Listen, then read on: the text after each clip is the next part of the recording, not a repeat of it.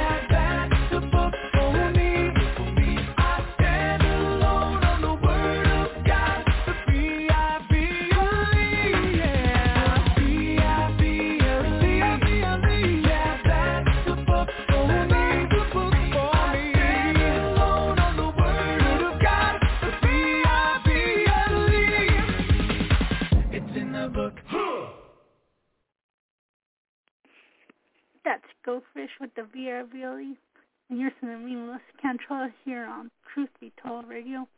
And now we're going to start off with John MacArthur, and it's called Strengthen Your Heart, here on Truth Be Told Radio. How do you get that mind, that inner part of me strong? Verse 16. He prays to the Father that he would grant you according to the riches of his glory to be strengthened with power by his what? Spirit. Who is the strengthener of the heart? Who is it? It's the Holy Spirit.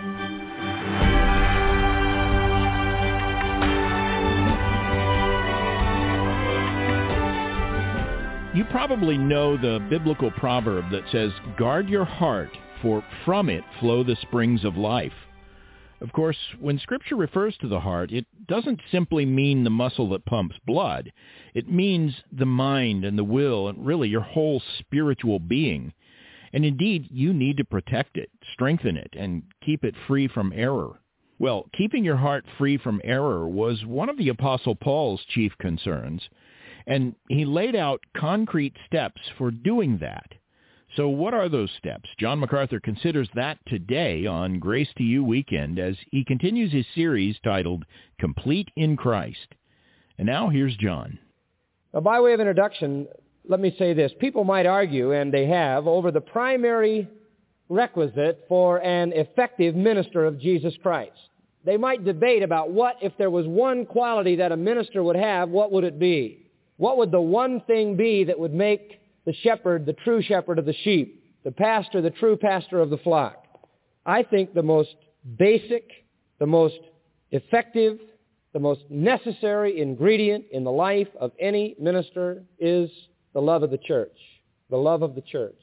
Because that becomes the catalyst that motivates him in every other dimension. Paul loved the church.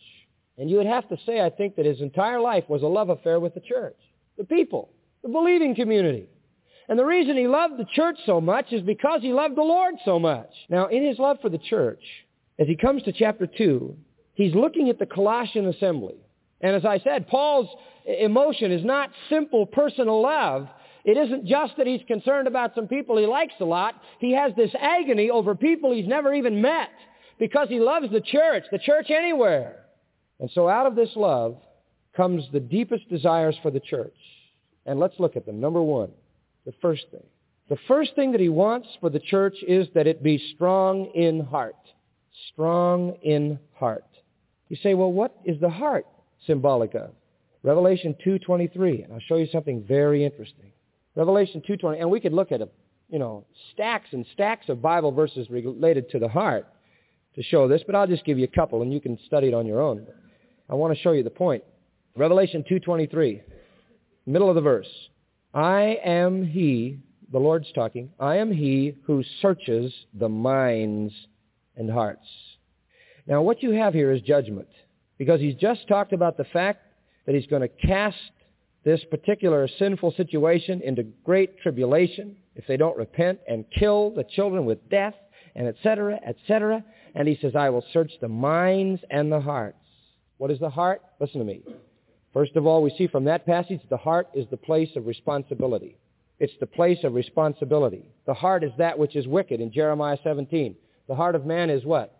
Deceitful above all things and what? Desperately wicked. It is the seat of responsibility. It is that which God is going to judge, and he will try men's what? Hearts. It is that which is righteous or wicked. When God redeems Israel, he will take away their stony heart and give them a new what? Heart. It is the seat of responsibility. It is that which is judged. Take you a step further. It can't be emotion then. It can't be emotion. What is it? Let's look at Revelation 18 verse 7. And here he's talking about Babylon the Great, the destruction of the final world system in the tribulation. How much she hath glorified, Revelation 18:7, glorified herself and lived luxuriously, so much torment and sorrow give her. Listen, for she saith in her heart, I sit a queen, and am no widow, and shall see no sorrow. Now notice something. To say in her heart is a metaphor for doing what? Thinking. She said in her heart, what does that mean? She thought in her mind. What then does the heart picture? Not the emotions, but the mind. The intellect and the mind is made up of two things, the intellect and the will. That's the heart in biblical terminology. In ancient times, you don't find them referring to the brain. Listen to this one. The fool hath said in his brain. Oh, Fool hath said in his what? Heart. Why? Because the heart was the seat of thought. It was the seat of thinking. And so that the heart represents the mind that sets the pace and the bowels represent the responding emotion. You say, well, how did they get to this discovery? Well, it's easy to know how they got to the bowels being connected with emotion because when they got emotional, they began to have what we have today, upset stomachs, colitis, and all those symptoms that we get, ulcers, right? All right here. But how did they get the heart out of the brain? Well, some have surmised that because when the brain is really functioning, the heart is really working and they could feel it throbbing and pulsing. But that's the way they did it. Real serious thinking, says a Hebrew, can be felt in the beat of the heart. So the heart thinks and the bowels respond with emotion. That's the way you are. Now remember this. In the mind of the Hebrew and in the revelation of God, emotions never initiate, they always respond. The heart thinks and the emotions respond. That is the divine pattern. You know, when somebody comes to me and says, I can't control my emotions. Oh, your bowels are running wild. That is? Hebrew terminology. You got a real problem. I can't control my emotions. You know why? Because your emotions will only be controlled by your mind. Because emotion is a responder. The key to controlling your emotions is filling your mind with divine truth. That's the key to controlling your emotion. You see, the, the emotions respond to what the mind perceives as true. You get that? Your emotions will respond to what your mind perceives as true, even if it isn't true. That's right. Have you ever been lying in bed and all of a sudden you woke up with a jolt when you landed after falling off that 40-story building? You weren't falling, but your mind perceived it and your emotions responded to it. You know what that teaches me about emotions? Don't ever, what? Trust them don't trust them. Because you can make your emotions do anything if you can just make your mind think it perceives that. And the only way to control your emotions is to make sure that your mind is filled with divine truth. Emotions are like bad little children. They'll run amok if you don't control them. And you say, how do you control them? You control them indirectly by feeding the mind. When people start putting emotion first, then they really get into problems. You see, emotion should always respond to the truth. The key then to behavior and the key to the control of emotion is the heart. The heart as seen as the mind. We need to plant the truth in the mind, and it will control the emotional responses. That's the way it ought to be. And that's why Proverbs 4.23 says, and this is good, guard your heart. What does it mean? Guard your mind, your brain, with all diligence, for out of it are the issues of life. You see? You want to control life, guard your mind. And don't let anybody short circuit it. And Proverbs, that's 423. Proverbs 22:5 further says, Thorns and snares are in the way of the perverse, but he that doth guard his soul shall be far from them. The same basic terminology. Now let's go back to Colossians and watch what this means to you now. I wish you knew how great a conflict I have for you and for them at Laodicea, and for as many as have not seen my face in the flesh, that their, what? Hearts might be strengthened. What do hearts mean? Minds. Paul says, number one thing I want out of you is to be strong in heart. What is the word comfort? Did you say it's comfort in my Bible? Sure. Parakaleo. Parakaleo. A very beautiful word, a word used repeatedly in the New Testament, and a word that always contains the idea of strengthening. In Ephesians 6.22, it says that he might strengthen your hearts. In 2 Thessalonians chapter 2, strengthen your hearts. The word parakaleo includes in it the idea of comfort. Includes in it the idea of courage. It includes in it the idea of being strengthened. And it always carries all those aspects. In fact, we can look backwards into etymology and we can find the use of this word to mean specifically strengthened. It means to strengthen.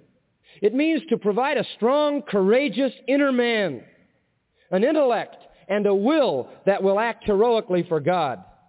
A strong heart means a firm mind, a mind that has courage, a mind that has conviction, a mind that believes, a mind that has principle. You say, but how do you do that, John? How do you get a strong mind? And Paul is really saying, I don't want you people to fall prey to the false teaching of the uh, the errorists. I don't want you to fall to these people that are teaching you lies. I want you to be strong in your mind. I want you to hold the truth. You say, but how do you get strong like that? I'll show you. Ephesians chapter 3, verse 16 tells you in one verse. How do you get that mind, that inner part of me strong? Verse 16. He prays to the Father that he would grant you according to the riches of his glory to be strengthened with power by his what? Spirit. Who is the strengthener of the heart? Who is it? The Holy Spirit. And we need it. We live in a world with a weak heart. People don't have convictions. People don't believe in things. People don't know the truth. People don't learn the truth. They don't pursue the truth. They don't mind the truth. And he says, I want you to be strong in it. I want you to be courageous. I want you to be comforted, encouraged, and strengthened by it. All of that's in the word parakaleo. And the Holy Spirit is the one that can do it. You say, how does it happen, John?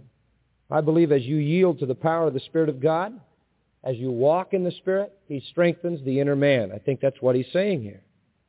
You give the Spirit of God control of your life on a day-to-day, moment-by-moment basis, and the Spirit of God will feed that inner man. The Spirit of God, by the revelation of God, will feed your mind and strengthen your mind. As we yield moment by moment to the presence of the Spirit of God, we're strengthened. Paul is a perfect illustration of that. In Acts 9, tells us that he was converted. And immediately one of the things that began to happen after he was converted was he began to be strengthened. Acts 9:22, but Saul increased the more in strength. He became stronger and stronger. And it wasn't that he was lifting weights, and it wasn't that he was eating a lot of food. It was that he was being equipped by the Spirit of God and he became so strong in his heart. He became so solid in his confidence. He became so unflinching in his ministry that in chapter 20, verse 22, He said, I go bound into the Spirit, to the Spirit uh, to Jerusalem. I don't know what's going to happen except I hear that bonds and afflictions await me, but none of these things, what? Move me. Strong. Strong in his heart. He had convictions about God. He had convictions about God's will for his life. He had convictions about the acts of obedience that God was asking of him, and he was strong enough to carry them out. He was strong. Tremendous courage did Paul have. In 2 Corinthians chapter 4, verse 9, he says, We're persecuted but not forsaken. We're cast down but not destroyed always bearing about in the body the dying of the Lord Jesus, that the life also of Jesus might be manifest in our body. He says in verse 8, we're troubled on every side, yet not distressed, perplexed, but not in despair. He says we go through a lot, we never flinch. Why, Paul? Because we're strong. How'd you get strong? By walking in the Spirit, and the Spirit pouring divine strength. After all, now listen to me. If the word parakaleo means to strengthen, it is the very same word that is used in John 14, 15, and 16 as the name of the Holy Spirit. You remember the Holy Spirit being called parakletos, the paraclete? That's the identical word. You could just as well translate those verses this way. John 14, 16, this would be accurate according to the meaning of the word. John 14, 16, Jesus said, And I will pray the Father, and he shall give you another strengthener. Verse 26, But the strengthener, who is the Holy Spirit, whom the Father will send in my name, he will teach you all things. John 15, 26, But when the strengthener is come. John 16, 7, If I go not away, the strengthener will not come. It's the same word. If you're going to be strong in heart, then you're going to be strengthened by the strengthener, and that's the Holy Spirit. And I'll tell you what makes a weak Christian. That's a Christian who walks all the time in the flesh, right? Listen, every step you take walking in the Spirit is a step like spiritual weightlifting, just that much stronger in your mind, in your convictions, in the things you know and believe about God. Now, I want to go a step further. Although the Holy Spirit is the strengthener, he uses human instruments. He uses people like me to strengthen you. People like you to strengthen each other. Listen to Acts 18:23. And after he had spent some time there, that's Paul, he departed and went over the country of Galatia and Phrygia. Now listen. Strengthening all the disciples. What was he doing? What was Paul doing? What did he do to them? He went in there and poured into their minds divine truth, and that strengthened them. God uses human instruments empowered by His Spirit to strengthen. Listen, people don't get strong by exercising their emotions. Do you understand that? You must understand when it says, I want you to have strong hearts, it doesn't mean I want you to have over-exercised emotions. What it means is I want you to have the input of the Spirit of God and the truth of God in your mind. And so it'll come from the Holy Spirit who is the strengthener, and it'll come from other instruments such as Paul, such as me, such as anybody. And you know something? It'll come from you. Because if you're strong, you'll be able to pass that truth on. Paul says, I pray for you, Colossians. I pray you be strong in heart. What do you mean, Paul? I don't mean that you have over-exercised emotion. What I mean is that you take your heart, which is the mind, the source of intellect and will, and strengthen it so that it knows the truth and has the will to act on the truth. And then the emotions will flow along. You, you ever have one of those little toys with a flywheel in it? You know what a flywheel, a big heavy wheel? And you give it a little push and it goes right across the floor. For the first day, second day it doesn't do anything. Because your kid broke it. Now listen, emotions are like that flywheel. Truth is like your hand. Truth gives it the initial impetus and drives it. Then the emotion will take over and carry it. But you can't do it the other way around. You can't just sit there and say, little machine, go. Go. Your emotions are a responder. They are the appreciator of your soul. And when the truth of God is poured into your mind and you understand it and you act on it, it spins the flywheel of emotion and it'll carry you out. Paul's prayer for you, his prayer for me, his prayer for all of us is that we have strong hearts. Because if we have strong hearts, we're not going to be sucked into false doctrine, are we? We're not going to be sucked into emotionalism. And we're not going to be sucked into disobedience because a strong heart has a will to obey. And I'll tell you something, when you have a strong heart, man, the results are so exciting. I'll close with this. Ephesians 3:17 to 21 gives you the results. When you have a strong heart, when you are strengthened with might by the Spirit, here's what happens in verse 17. Verse 16 says, strengthened by the Spirit. When that happens and your heart is strong, Christ will dwell in your heart by faith. That is, he will settle down and be at home in you. You will be rooted and grounded in love. You will find a new dimension of understanding. Verse 18, you will begin to know the love of Christ which passes knowledge. You will be filled with all the fullness of God. You will be able to do exceeding abundantly above all you can ask or think according to the power that works in you, and unto him will be glory in the church. You see the results from strong hearts? Paul says, I love you people. I care about you. And what I want to see in your life, first of all, is that you be strong in heart.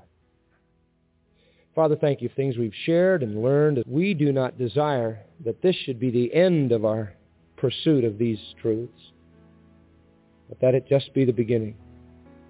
We thank you, our Lord, that you have provided for us the food to feed the mind, that you have provided for us the flywheel of the emotions to respond and carry us out, excited, thrilled, happy, blessed, to fulfill your will in response to truth. Help us to control the emotions by filling the mind with your truth and activating the will to respond. We thank you for Paul and his love of the church. Give us the same. In Jesus' name.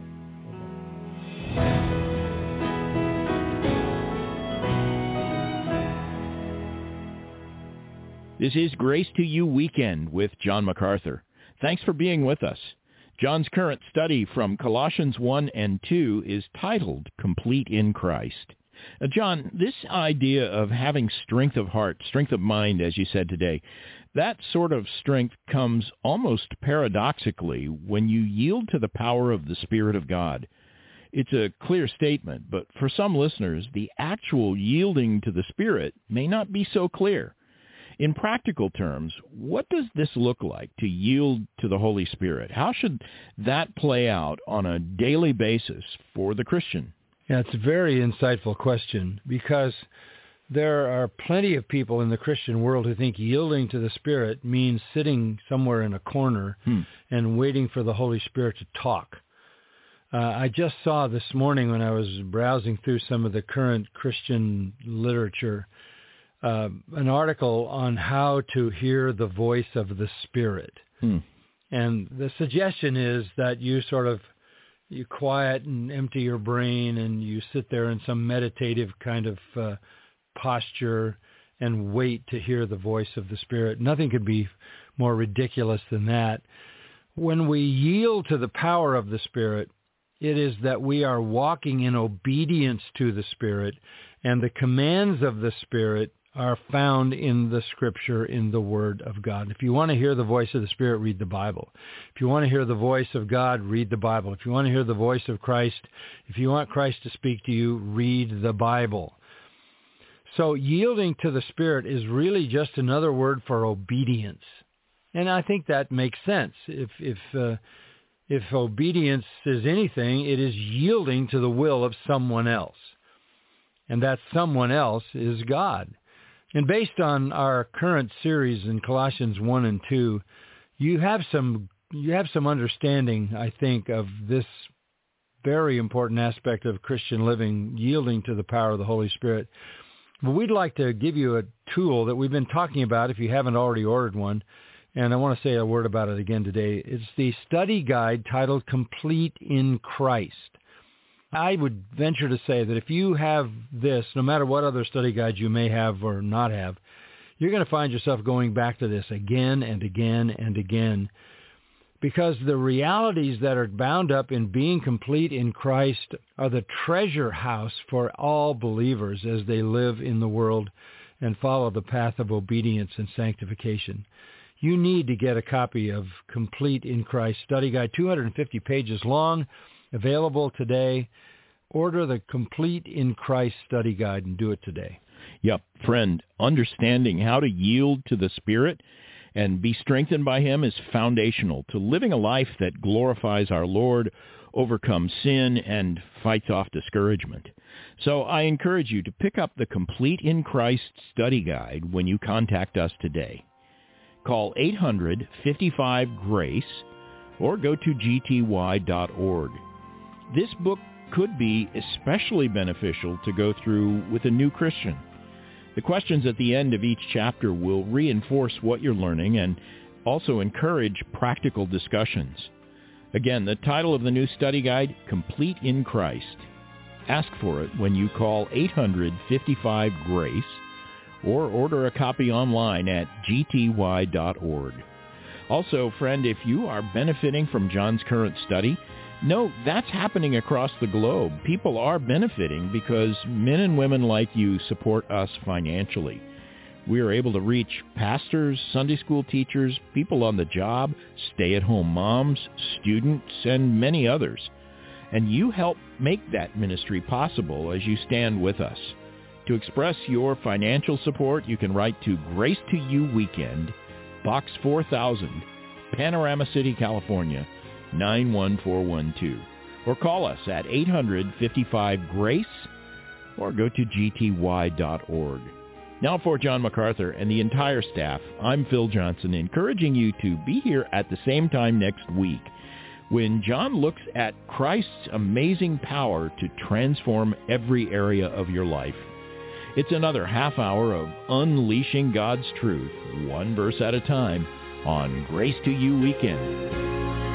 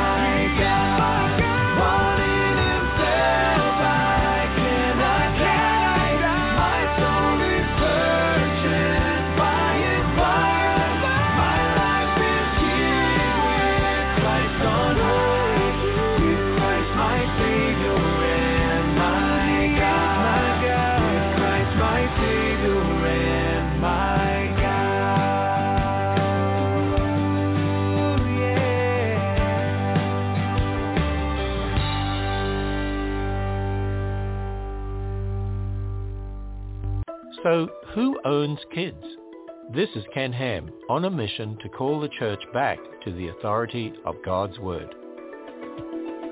More and more our world sees children as their property. They assume the state knows what's best for them. You see, in secular thinking, God didn't create the family, so society can define and redefine the family however it wants. But the Bible's history is true, including its creation account. Genesis states that God created the family, beginning with marriage between one man and one woman. The family is the first and most fundamental of all human institutions ordained by God. It's also the educational unit that passes on a spiritual legacy to impact the world for the Lord Jesus Christ. Children don't belong to the state. They've been given to parents by God. Find resources that equip you to raise your children in the Lord when you visit us at AnswersRadio.com and listen to this program again or view a transcript at AnswersRadio.com. We kick it old school. We kick it old school. We kick it old school. We kick it old school. Kick it old school. Come on, come on, don't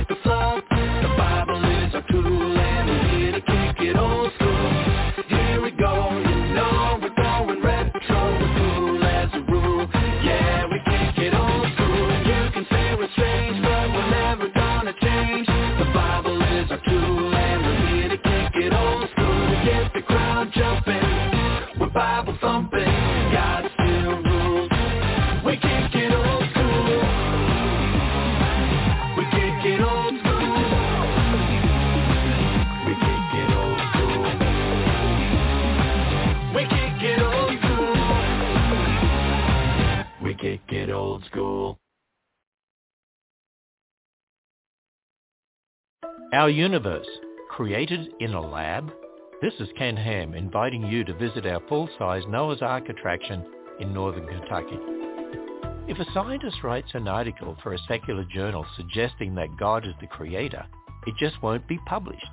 Now, one scientist recently wrote an article suggesting that our universe was designed, and it was posted on a mainstream science website. Why? Because he suggested aliens created the universe. He argued that maybe our universe was created in the laboratory of an advanced technological civilization with the technology to create a baby universe out of nothing. Yes, such a foolish article. It's obvious our universe didn't come from aliens, but from the hand of the infinite creator God. Discover more about the true history of life and the universe when you visit us at AnswersRadio.com. You'll be equipped and encouraged when you go to AnswersRadio.com. My God is so big and so strong and so mighty. There's nothing my God cannot do. My God is so big and so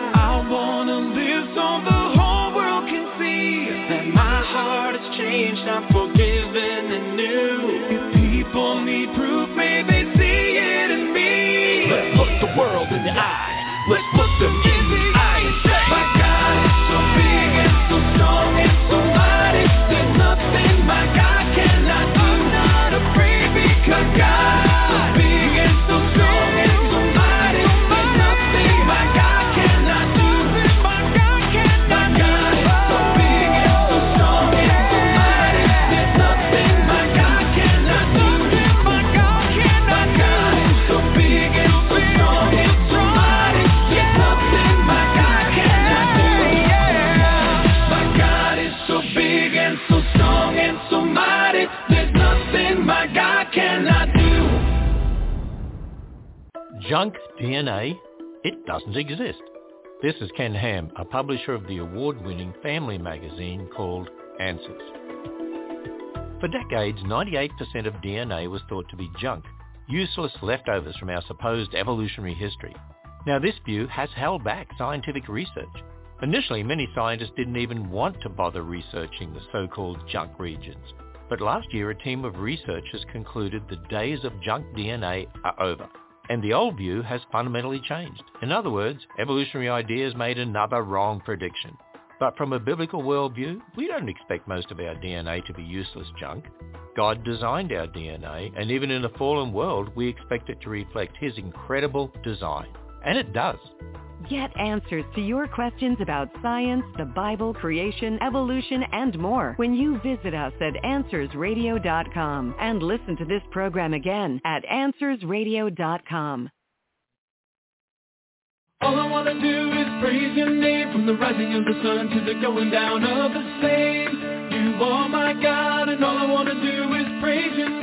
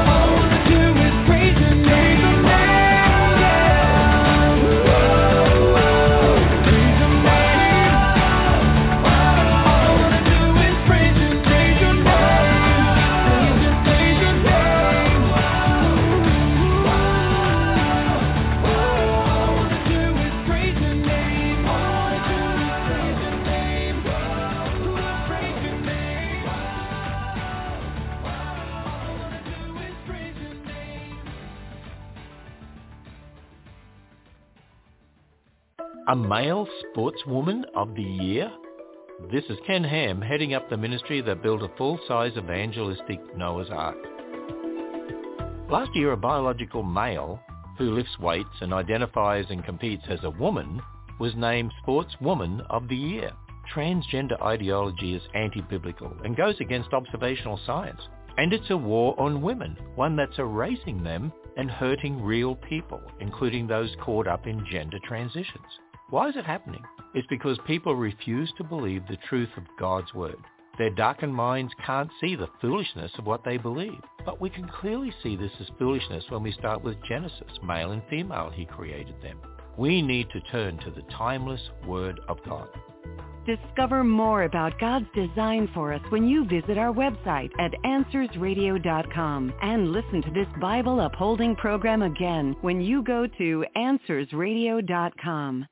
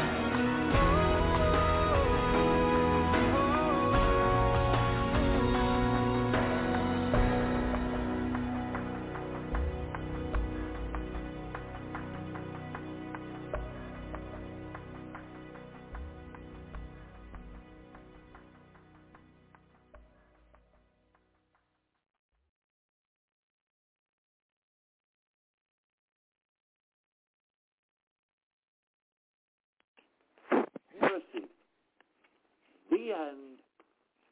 no debate. Let me take you back. What is open theism? Heresy. The end. No debate. Let me take you back to 2003. Three men in particular were promoting the idea that God doesn't know everything about the future. He knows a lot but not everything. He's as surprised at sin and evil as you are. But don't worry, even though God can't exactly chart the course of his ship over the ocean, he can bring it into safe harbor. So don't worry even though he doesn't even know the present or the future, he's ultimately going to get you to a safe destination. The Evangelical Theological Society responded by a vote requiring a two-thirds majority to determine should these individuals, Clark Pinnock, John Sanders, Greg Bo- Sanders, Greg Boyd was another, should they be a member of the Evangelical Theological Society by a hair's breadth, a breadth of hair a thin margin, they were allowed to stay inside of the Evangelical Theological Society, but barely, but the story's not done. Three years later, the Chicago Statement on Biblical Inerrancy was released really in response to open theism, thus ending the debate for the ETS, making it clear the Bible couldn't be more emphatic that God knows the end from the beginning and everything in between because after all, if God doesn't know what's going to happen in the future, if he doesn't know what waves are going to strike your ship, how can you know if he's going to get you to safe harbor? That was basically the end of open theism. It is still around because individuals who hold on to this doctrine are still around, but it should be roundly rejected by everyone because it diminishes the character and the nature of God. And that is why this isn't just eh, sort of a difference of opinion. It's, it's heresy. Sometimes things qualify for the strongest term that we have in Christendom. Let us not be quick to sling the label of heresy. We tend to do that too often. Somebody disagrees about the carpet color and everybody's a heretic because of it. No, it shouldn't be every issue, but there are some issues, and open theism is one of them. Uh, good afternoon, ladies and gentlemen. This is your captain speaking. For all of you Arminian passengers, you might think you have free will, but not on this flight. So let's put those seats in their upright and locked positions. The question, why are young men not getting married? The answer provided by Jean-Jacques Rousseau. This is a question every pastor has pondered. What's up with the young men in our flock? They, they don't want to get married. We all used to want to get married. Why? Indeed, something has changed. And in order to answer that question, at least in part, sit back, relax, uh, and, and leave the driving to Nancy Pearcey. Jean-Jacques Rousseau. Most of the ide- ideologies that bloodied the 20th century were influenced by him. You hated World Wars I and II? You can thank, in part, Jean-Jacques Rousseau. His writings inspired Robespierre in the French Revolution, as well as Marx, Lenin, Mussolini, Hitler, and Mao. He's got quite a following of terrible human beings. Why? Because of his philosophy. Even Pol Pot, who massacred a quarter of the population in Cambodia, was educated in Paris and read Rousseau. So if you can get a grip on Rousseau's thinking, you have a key understanding to much of the modern world. Are you ready for the trip? Our destination will be an explanation why young men aren't getting married. What exactly was it that made his worldview so revolutionary? She asks. Rousseau said, the way to grasp the essence of human nature, to understand who we really are, our true selves, was to hypothesize what we would be like if we were stripped of all social relationships, morals, laws, customs, traditions, civilization itself. In other words, who would you be if you had nobody or no thing influencing you? That's the essence of you. And Rousseau wanted to get you there. How did he recommend doing that? Well, you just ignore all of social constructs. You get rid of your past and you just act any old way you feel like acting because that's the real you. That is Jean-Jacques Rousseau. He said, let's get rid of these things. This original pre-social condition he called the state of nature. In it, all that exists are lone, disconnected, autonomous individuals whose sole motivating force is the desire for self-preservation, what Rousseau called self-love. Social relationships are not ultimately real. Instead, they are secondary or derivative created by individual choice. Now, this does not get to our question at hand yet, but the focus on individualism does. Historically, in our word, world, we've lived communally and familially. Rousseau wanted to break down those constructs and those systems so that you could be the real you, so that you could be your liberated true self. And his philosophy has caught on. And you'll see how it led people like Hitler and Stalin and Mao and Pol Pot to do atrocious things, but you'll also see how it's affected young men today, even in the church. What did that mean for Rousseau's view of society? If our true nature is to be an auto- autonomous individuals, then society is contrary to our nature, artificial, confining, oppressive. That's why his most influential work, The Social Contract. Ever heard that term before? It comes from Rousseau. Opens with this line. Man is born free, and everywhere he is in chains. He did not mean chains of political oppression, as we're inclined to think, but Rousseau that really the really oppressive relationships were personal ones like marriage, family, church, and the workplace. Bad, bad, bad, and bad. You are good. Rousseau proposed that individuals are the sole ultimate reality. He denounced civilization with its social conventions, got rid of it all, artificial and oppressive. And what would liberate us from this oppression? The state, the government. This was radical. The state would destroy all social ties, releasing the individual from royalty to anything except itself. Rousseau spelled out his vision with startling clarity. Quote, each citizen would then be completely independent of all of his fellow men and absolutely dependent on the state. No wonder his philosophies were rather popular with statists like Mao and Pol Pot and Stalin. It is because they imbibed Rousseau, but they are not the only ones.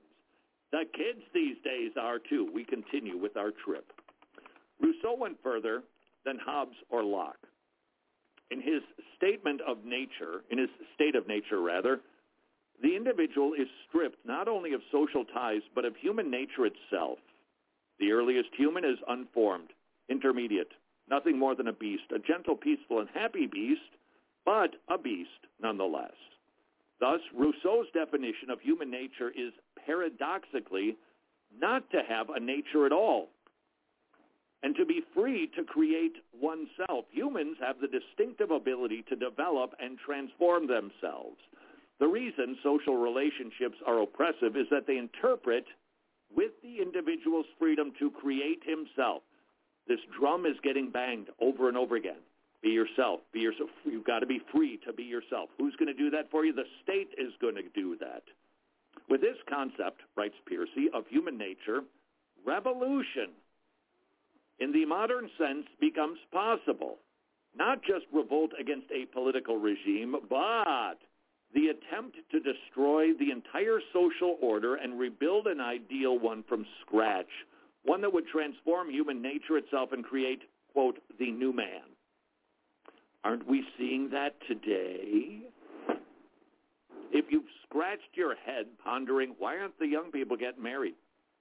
Why are young men just not pursuing it rapidly? There are many reasons for that.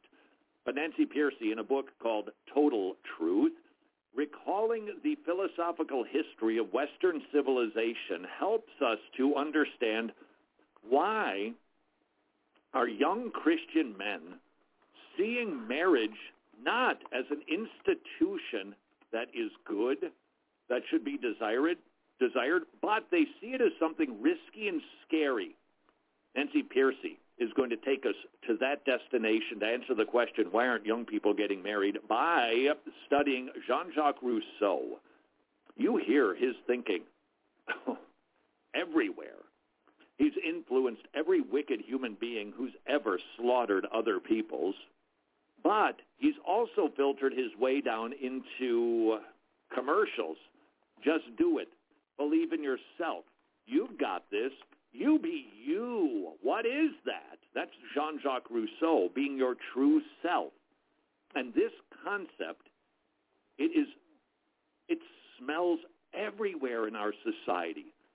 Children are encouraged to cast off parents, and parents are told to mind their own business so that their kids can be their little autonomous selves. Kids are told that they're wonderful, they can do anything that they want to. Set your mind to it. You can do it because you, the individual, are amazing.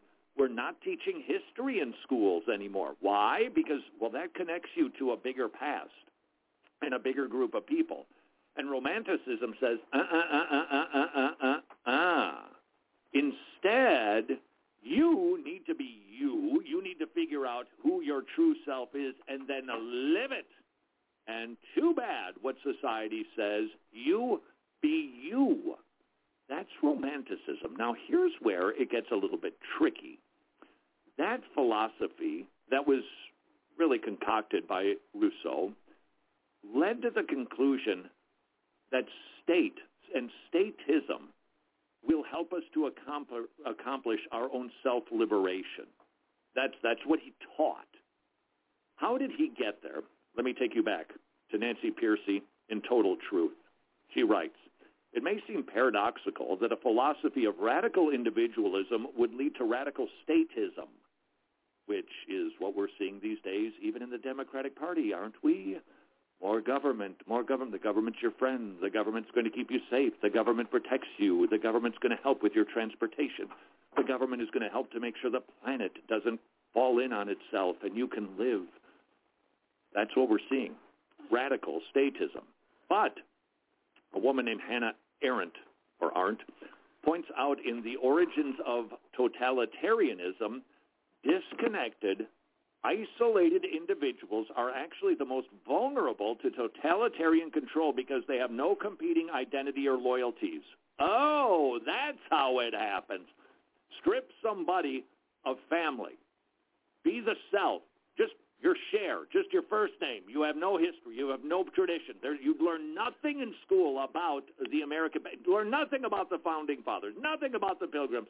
It's just you. You're the Marlboro man riding alone on the range. You are really vulnerable.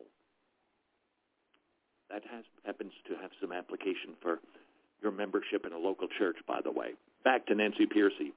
That's why one of the best ways to protect individual rights is by protecting the rights of groups such as families, churches, schools, businesses, and voluntary associations. Track with her. Strong, independent social groupings actually help to limit the state because each claims a sphere of responsibility and jurisdiction, thus preventing the state from controlling every aspect of life. That's why it's good that we all have freedom of religion and freedom of speech as a society because it helps the individual. If we're all just individuals, then somebody is going to step in and fill the void, hence statism. Unfortunately, most Americans' political thought, both liberal and conservative, continues to rest on the atomistic view that society is made up of autonomous individuals. This is the difference between how you see yourself. Am I an individual or am I a part of something else? Obviously, for the Christian, it would be more than just I'm a part of America or my neighbor. Uh-uh, I'm a part of Christ. And yet, how many Christians feel like they are a lone ranger? I serve the Roman Empire. Back to Pearcey. The assumption of autonomous individualism is a central factor in the breakdown of American society today. Take public policy. Please. In Democracy's Discontent, Michael Sandel says the background belief of modern liberalism is the concept of the unencumbered self, by which he means, quote, unencumbered by moral or civic ties that they have not chosen. In liberalism, the individual exists prior to its membership in moral communities such as marriage, family, church, and polity. The self is even prior to any definition of its own nature. Thus, for liberalism, the core of our personhood is our ability to choose our own identity to create ourselves. Now we're getting there to answer the question, why aren't young people getting married? This is why relationships and responsibilities are often considered separate from and even contradictory to our essential identity. Why individuals often feel that they need to break free from their social roles as husband, wife, parent in order to find the true self. It is a Rousseau redux. And that ideology has been imbibed by young Christians. If you recall, our destination was answering the question, why aren't young people getting married? Again, many reasons. This is one from Nancy Pearcey. Ideas like these do not remain purely abstract and academic. This is, this is why we study philosophy.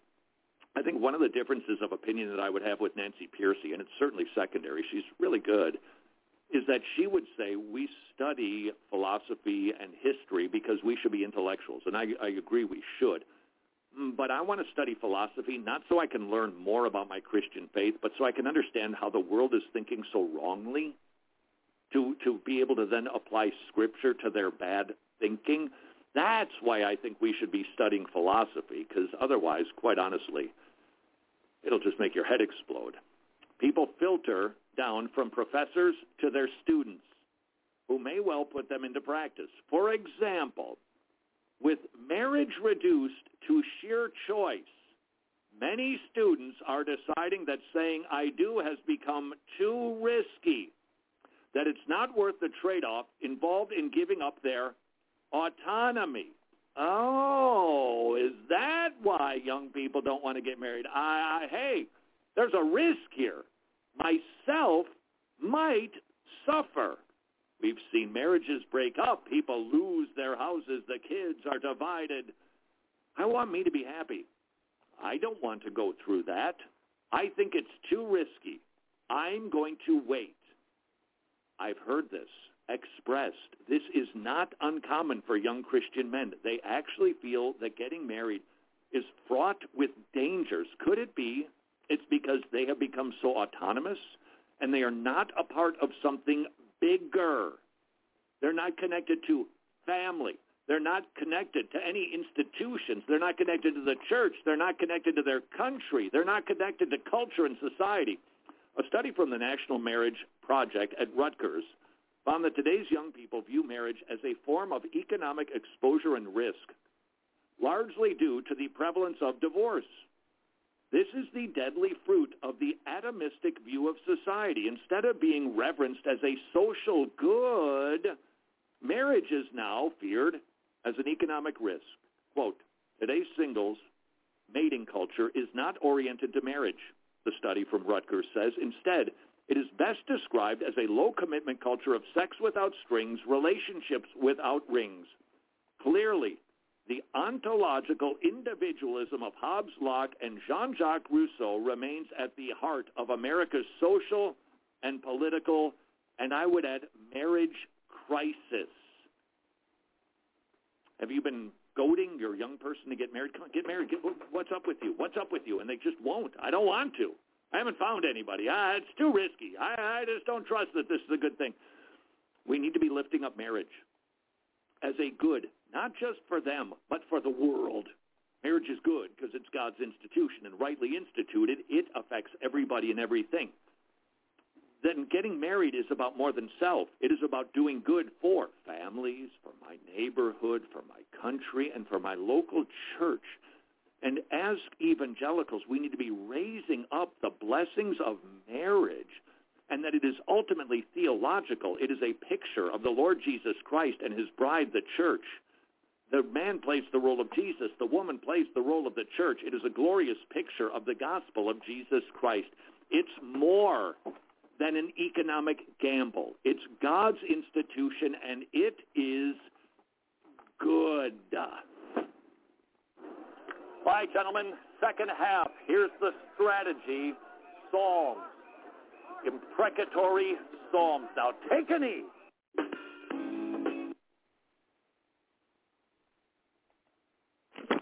Is from Wretched, find uh, them at wretched.org. That's W-R-E-T-C-H-E-D dot O-R-G. And you can find them on YouTube. They're just Wretched is their, is their channel. That's what I got that from. And you could, they have a radio show or podcast, podcast also known that.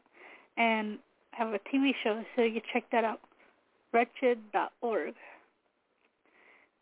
And thanks for listening Truth Be Told Radio. And I'll play a song for you.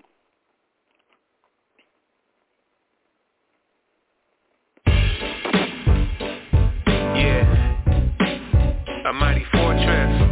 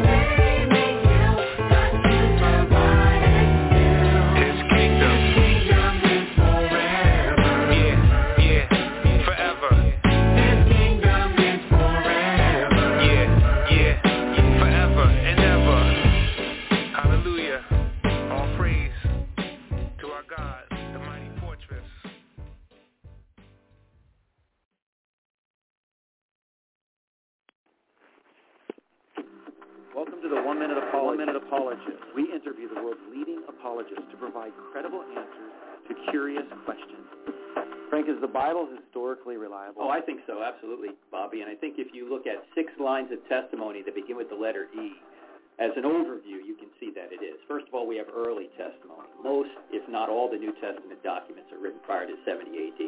Secondly, we have eyewitness testimony. For example, there's 140 details between the book of Acts and the Gospel of John that have been verified to either be eyewitness details or details that only an eyewitness could know or some or they knew somebody who was an eyewitness.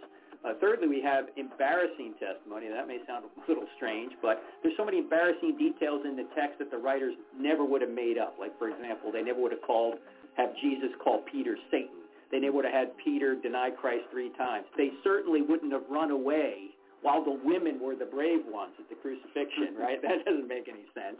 They wouldn't have the women be the first witnesses. They wouldn't doubt that he had risen from the dead after he had risen from the dead. There's so many embarrassing details. This is not a made-up story. Uh, number four, we have excruciating testimony. That literally means out of the crucifixion that these individuals died brutal deaths, excruciating deaths, when they could have saved themselves by saying Jesus had not risen from the dead, but they went to their deaths anyway. We also have expected testimony. That's number five. In other words, there's Old Testament prophecy that causes us to expect a Messiah in the first century with the same characteristics Jesus had. Just look, just look at Isaiah 53. You don't need to go much further than that.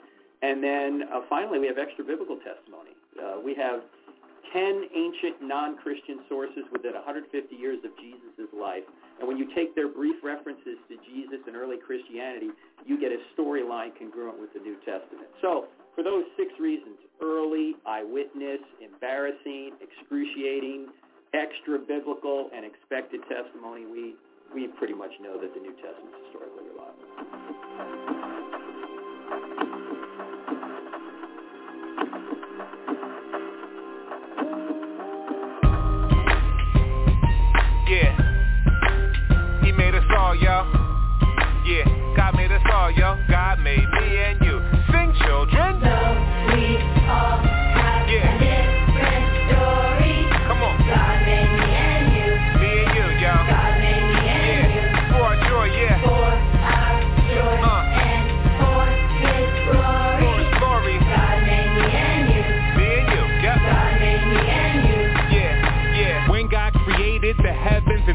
He did it to show off his glory and worth. In Genesis 1, what we see in each verse is God made a world that is truly diverse. From icebergs to insects, tornadoes to trees, from lions to lizards, flamingos to fleas. Each in their own way, they God they are praising. The differences cry out, God is amazing. But the crown jewel of the work of his hands are made in his image, both woman and man. We're not accidents, we are part of his plan. Yup, God made me and you. Let's go. So we all have Yeah.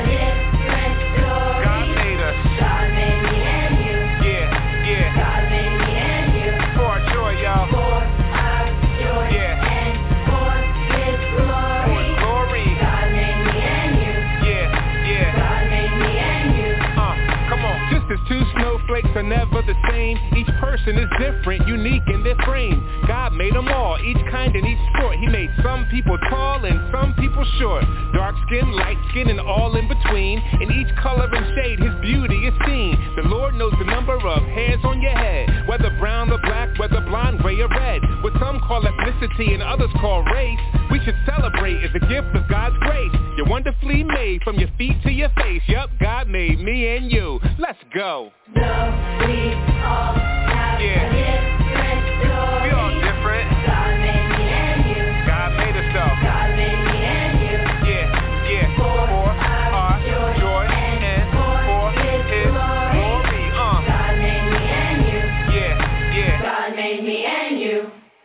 At the cross we see what God's love is about. There's no type of person that Jesus left out. Because Jesus died and rose from the grave, all those who trust in the Lord will be saved. In the book of Revelation, chapter number 7, the church from all times is gathered in heaven. Each tribe and people, language and nation, all thanking God for the gift of salvation. Together, forever, with saints of all kinds. Through each the glory of the Lord's gonna shine. This is exactly what God has designed. When God made me and you, let's go. So we all Uh. different.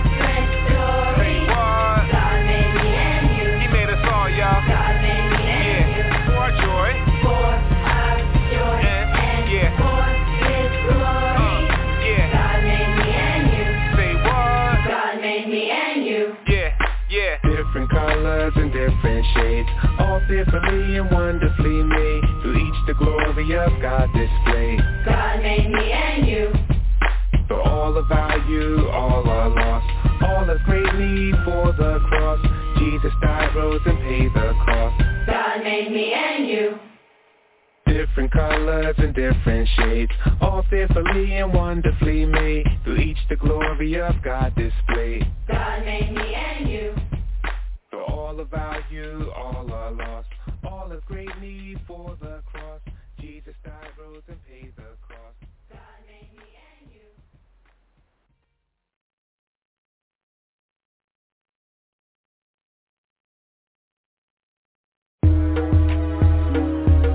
What is prayer? Prayer is offering up our desires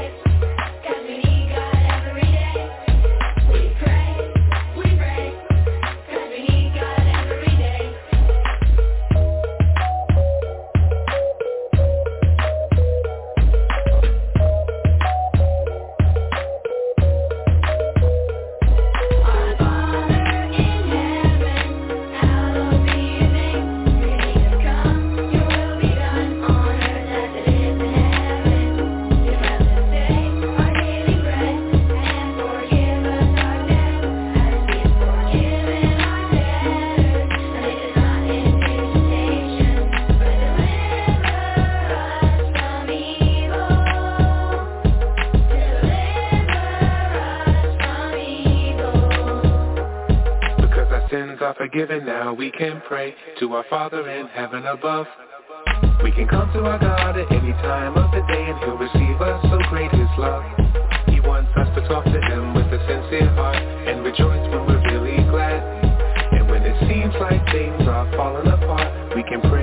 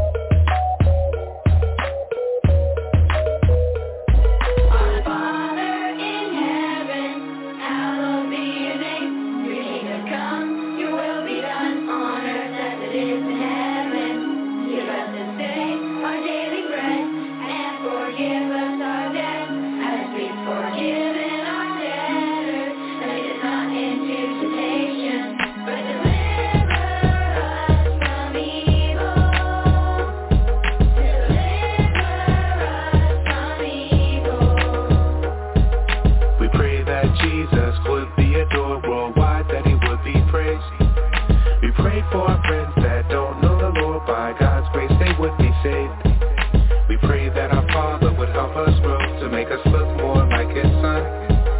We pray that His ways He'd help us know above all that His will be done.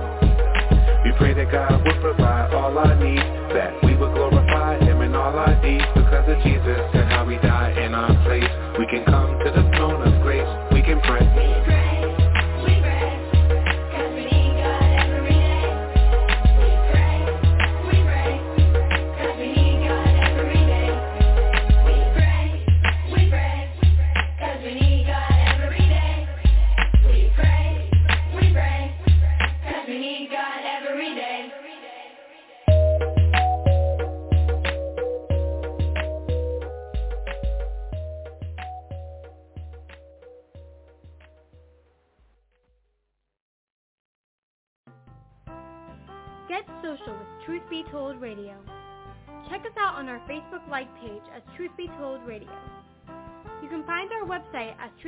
truthbetoldradio.com. That is T-R-U-T-H-B-E-T-O-L-D-R-A-D-I-O dot C-O-M. Truthbetoldradio.com. Do you have any questions, suggestions, comments, or want to tell us anything? Send those emails to truthbetoldradioshow at gmail.com. Remember, by sending us your email, you give us permission to read it on the air. So write us at truthbetoldradioshow at gmail.com. If you like to read blogs, we've got you covered. Check out ours at truthbetoldradio.blogspot.com. That's truthbetoldradio.blogspot.com. Also, follow us on Twitter as truth, the letter B, then told radio. That is T-R-U-T-H-B-T-O-L-D-R-A-D-I-O. Once again, that is truth, the letter B only, not B-E, told radio. This is due to the restraints for Twitter's username links. Finally, to learn the testimony of Melissa Canchoa, the hostess of Truth Be Told Radio, see smilesandstuff.com. That's S-M-I-L-E-S-A-N-D-S-T-U-F-F dot C-O-M. Smilesandstuff.com. So stay social with us and thanks for listening to Truth Be Told Radio.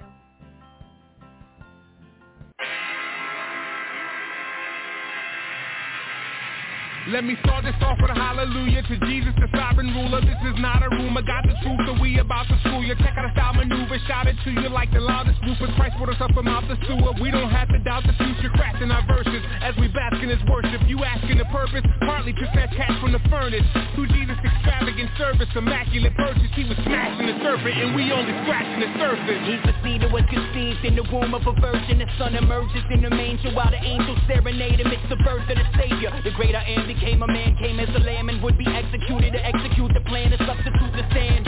In the place of the wicked on the cross he was lifted, but we considered him stricken and afflicted, just like the prophets predicted. He came at the proper moment to stop his opponent and lay down his life to offer atonement. He's the most magnificent, the total antithesis of insufficient, the blessed, the glorious, splendid, transcendent, difficult to comprehend, independent of space presently present, suspending the heavens with speech. From coast to coast, he speaks peace to wind and seas, got heavenly hosts easily posted on bended knees, controls the cosmos with the most authority, so we boast in the most exalted King Christ supreme. He's the sovereign thriller, the awesome healer, the law fulfiller, the solemn killer, the fraud revealer. No God is realer, yeah. When you're taking your time in the scripture, what you get is a prominent picture. See his light shining bright in the night, and it's bright in the might and the diamond dominant mixture. See his name at all the renown, though. When he came for the lost and he found low, he was tamed and floss all around, but remained for the manger, the cross, or the crown. Yo, Satan had a chokehold on him. Fight for the rope, but open in. R to the I to the S to the E to the N. That's what we hoping in. Risen on his spell check, the risen king can rinse clean the most rebellious. I was hellbound, now I'm spellbound. Word is born. I'm a born servant to the word of life. Uh, call me a sellout, I was bought with a price. We gotta hope that won't fail us when we return to the dust. We will rise up just like the one who justified us. It's not wishful thinking when the truth's sinking. We are clinging to the promises that God bringing an everlasting kingdom. Nothing can compare to the worth of what we inherited. Nothing in heaven on earth can measure what Christ merited. The skies declare the affairs of his glorious care. The God who is there, who's aware, who delights in our prayer. His purposes are permanent and perfectly proportionate. Everything that orbits around his glory subordinate. He is the most excellent one, intrinsic, infinite son, preeminent, the name par excellence, prenom phenomenon. He's beyond phenomenon. You see, the father of cosmology, the abba of astronomy. He's potter, we are pottery. It's shocking Jesus died for me. The father, he adopted me and constantly provides for me. Whether or not I got degrees, you gotta see his odyssey from sovereignty and lottery to poverty and robbery to resurrected bodily apocalyptic prophecy. He's stopping all the mockery and scholarly snobbery that don't acknowledge him properly. You ought to be on bended knee before the preeminent. It's awfully arrogant to reject him to your detriment. Study the development from Old to New Testament. You'll find a theme that's prevalent from age to age. It's relevant. Christ is on his center stage. Forget religious sentiments that center on man. But something less is what you're settling. He is the most excellent, exercising benevolence and blessing a remnant with the benefits of his inheritance. Yeah, the sin of sinners that separated and segregated, that severed the relations between man and his maker and placed Christ on his costly cross and compensated his life, death, and resurrection, emancipated and gave us freedom from it all, freedom from the effects of the fall, freedom from Adam and Eve in the Garden of Eden and from the law. So the saints stand and applaud his grace and glorious cause with hands raised, praising his name, singing glory to God. Christ is supreme.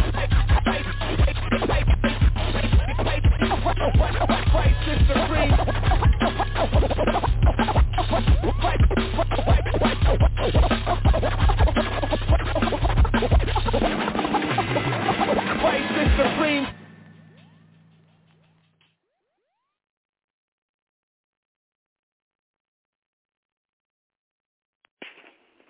This is David Wood. Is there hope for the psychopath from One Minute Apologist? My heart goes out to um, people that struggle uh, with different types of mental illness.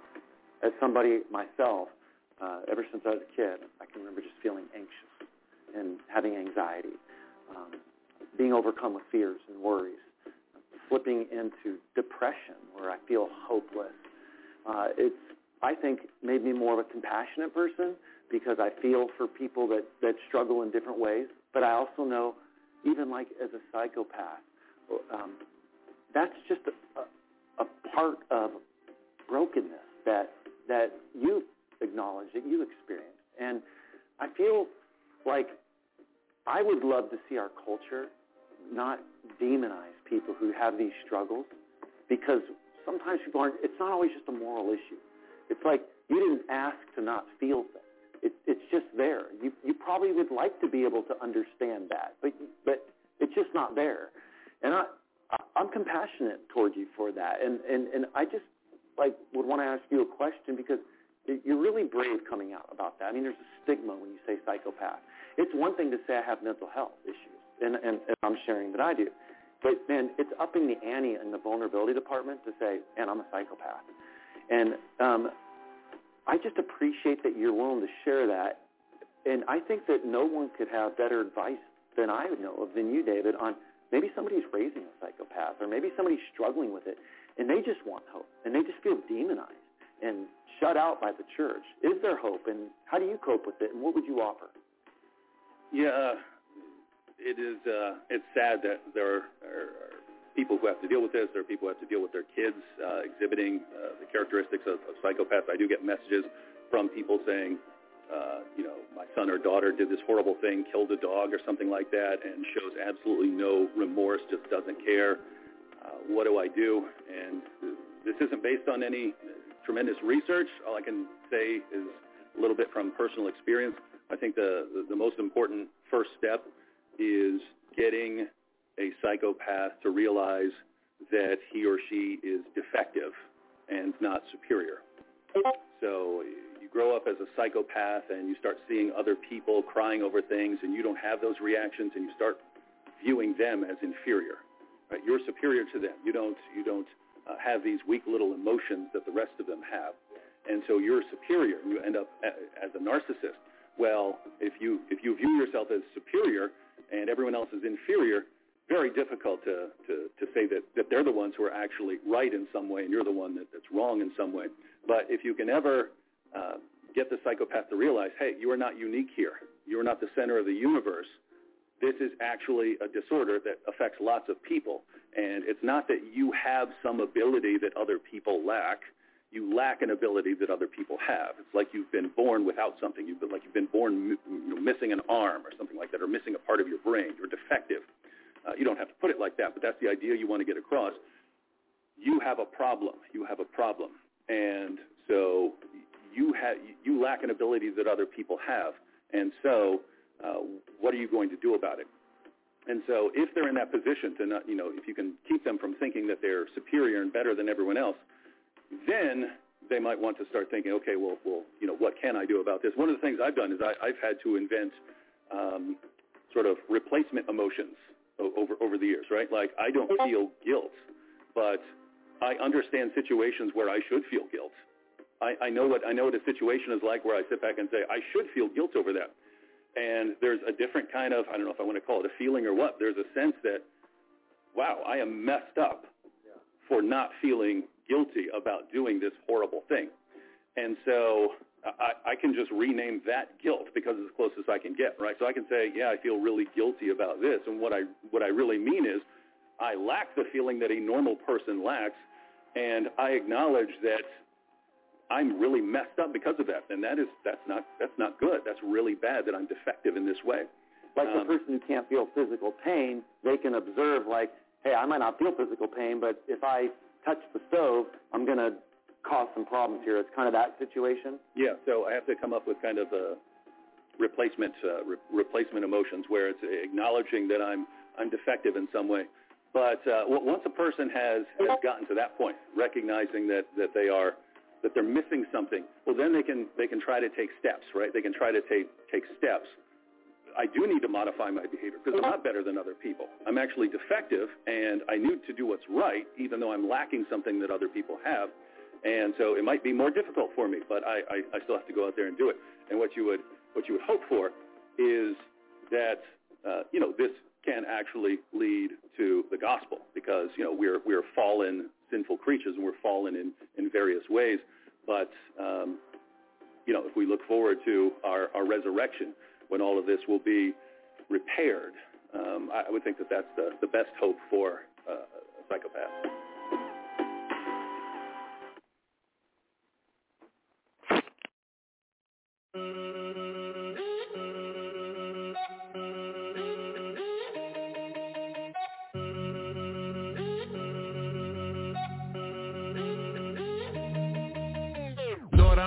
This to you. I really hope you hear my heart. When thinking about describing you, I really don't know where to start. Can't start at the beginning, cause you are before the beginning, way before the beginning. And this fallen world's distorted opinions. It was just the Holy Trinity, ruling from infinity. Glory blazed tremendously, loving one another endlessly. Billions, billions years ago, outside of what we know as time. Nobody else was there to know, but Lord, here's the thing that blows my mind. As long ago as that was. Long ago as that was, you have not changed, Lord. Oh Lord, Lord, Lord. As long ago, as long ago, as long ago as that was, you're still the same.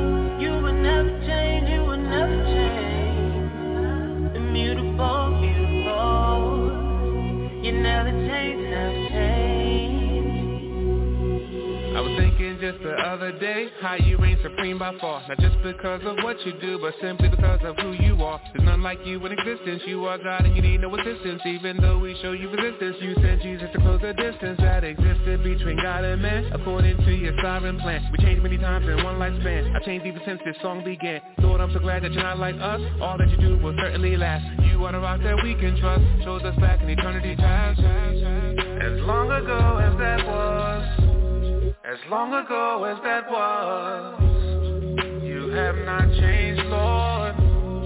Oh Lord, Lord, Lord. As long ago, as long ago, as long ago as that was, you're still the same. You have not changed. What can that mean? But my God is immutable. Immutable, you are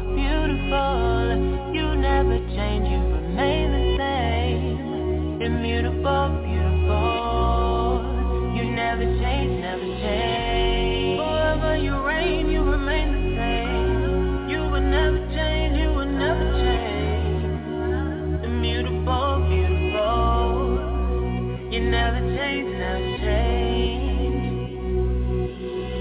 About my ups and downs, all of my inconsistencies, all of my idiosyncrasies. Still you pursue relentlessly. At times I wonder how this can be. Surely it's because of the cross, where Jesus paid the full penalty and bore the burden of sin's great cost. I'm Saved by grace and faith in God. I look to Christ and I trust He died. So even though I'm being sanctified, I can't be any more justified. His work is finished, that cannot change. And with this knowledge, I am free. Forever this grace it will remain because of what happened on Calvary. As long ago as that was, as long ago as that was, you have not changed, Lord. Oh Lord, Lord, Lord. As long ago, as long ago, as long ago as that was, you're still the same. You have not changed. What can that mean? But my God is immutable. Immutable, you are beautiful. You never change, you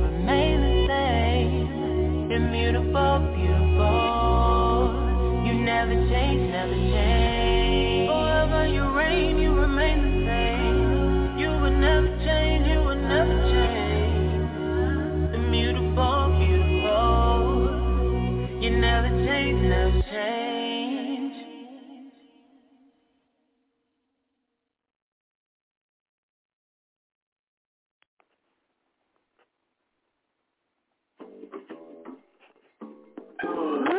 Can a person be good without God? Well, the Bible says no one is righteous and no one does good, not even one person. Whoa, hold on. People who aren't Christians do good things all the time. A person doesn't need God to love, be selfless, or considerate of others. Okay, can a godless person do nice things? Sure, anyone is capable of upstanding moral character, displaying kindness and charity toward others, expecting nothing in return. But apart from God, their motivations, no matter how genuine, are wicked and self-serving. When a person thinks they can be good without God, they're claiming they're better than God. I don't need you or your word. I can be righteous by myself. That's called self-righteousness. Do you really think God would let anyone into heaven proclaiming their own glory? The Bible says that whatever is not done in faith is sin, and even our best deeds are as filthy rags before a holy God. No one goes to heaven by being a good person because no one can do anything good. If that's the case, then what hope do we have? The answer is Jesus. Romans 3 goes on to say that the righteousness of God has been given through faith in Jesus Christ for all who believe. Believers in Christ wear his righteousness, and now when God looks at us, he sees not our filthy rags, but the perfection of his Son. Belief in Jesus is not because we need a moral code, it's because we need salvation from death.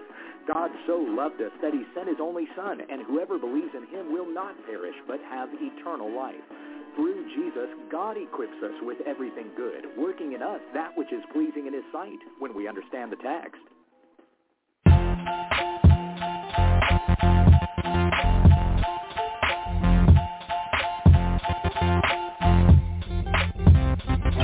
All right, here we go, kids. Gather round. A brand new sound to praise the one who has the crown. In today's lesson, we'll talk about the Holy Bible, the most important book we all need for survival. The Bible is God's message for this world. It's for every man and woman, every boy and girl. And that message is that if we turn to Christ and place our trust in Him, we'll have eternal life.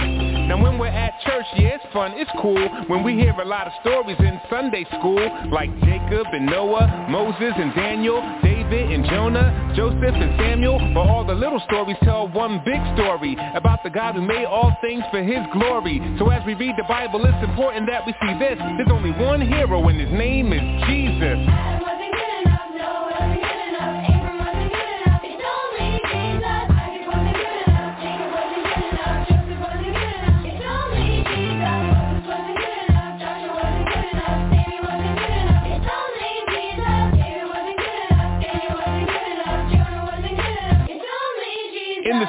The Bible, where should we begin? When God made the whole wide world just by speaking. By his great might, he said, let there be light. The light he called day and the dark he called night. He made the earth and the seas, the dirt and the seeds, the herds and the trees, the birds and the bees. But the big surprise God had up his sleeve. On day number six, created Adam and Eve. Made in the image of the beautiful Most High. God told them, be fruitful and multiply. Everything's yours, but that tree do not try. Cause in the day you eat it, you're surely gonna die. I'm sure you know the rest. Yes, they failed the test. And ever since then, the world has been a big mess. So as we read the Bible, it's important that we see this. There's only one hero and his name is Jesus.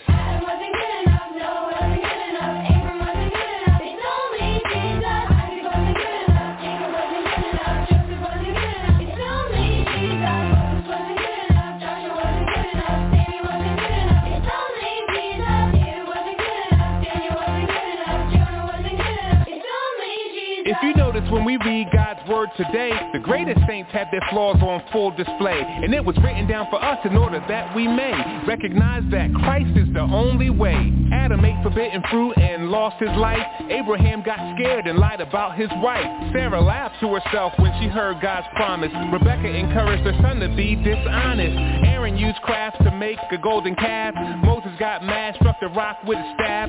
David sinned greatly, even lost his baby. And Jacob, he was just all around shady. The point is not to make light of our flaws, but to show that every one of us needs the cross. So as we read the Bible, it's important that we see this. There's only one hero and his name is Jesus.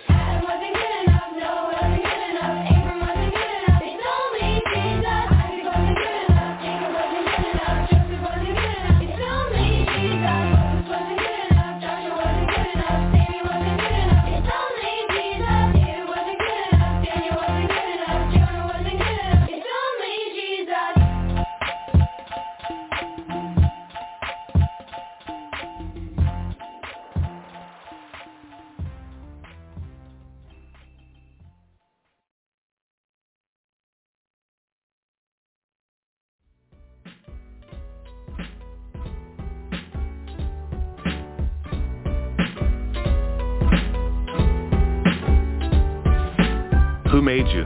God made me. What else did God make? All things Why did God make all things? for his glory. How can you glorify God? By loving him and doing what he commands. Where do you learn how to love and obey God? In the Bible. What's the Bible? God's word. God's word. God's word.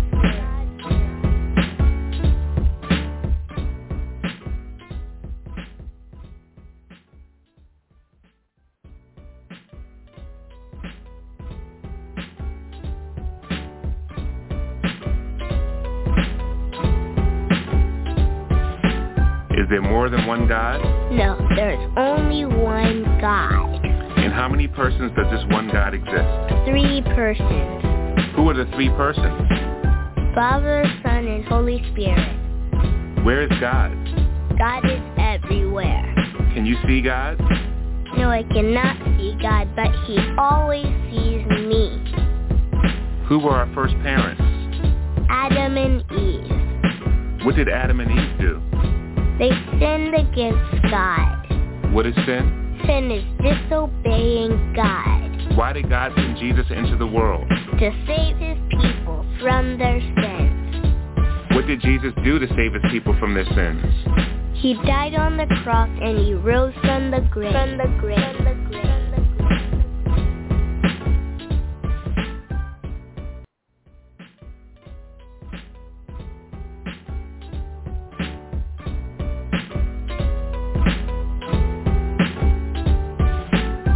Did Jesus do after he rose from the grave? He ascended into heaven. Where's Jesus now?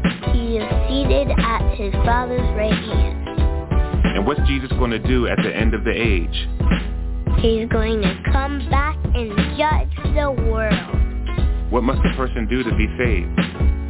Believe in the gospel. What is the gospel? The good news of Jesus' death and resurrection. And how is a person saved? By God's grace alone. And what is grace? God's kindness to the undeserving. Undeserving.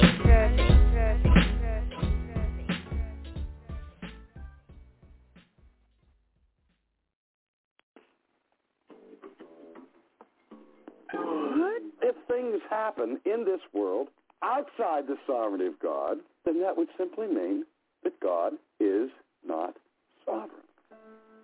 God is not sovereign, then God is not God. It's that simple. And if the God you believe in is not a sovereign God, then you really don't believe in God. You may have a theory of God, you may have theoretical theism, but bottom line, for all practical purposes, no different from atheism because you're believing in a God who is not sovereign. Now, what are the practical implications of a non-sovereign God? Think of it now from the perspective of those of you who are professing Christians. If there's one maverick molecule in the universe running loose outside of the control of God's sovereignty, then the practical implications for us as Christians is that we have no guarantee whatsoever that any future promise that God has made to his people will come to pass. The Bible says, Who has spoken, and it came to pass, unless the Lord has commanded it? Is it not from the mouth of the Most High that good and bad come? 1 John 2.25 says, And this is the promise that he made to us, eternal life through Jesus Christ our Lord, when we understand the text.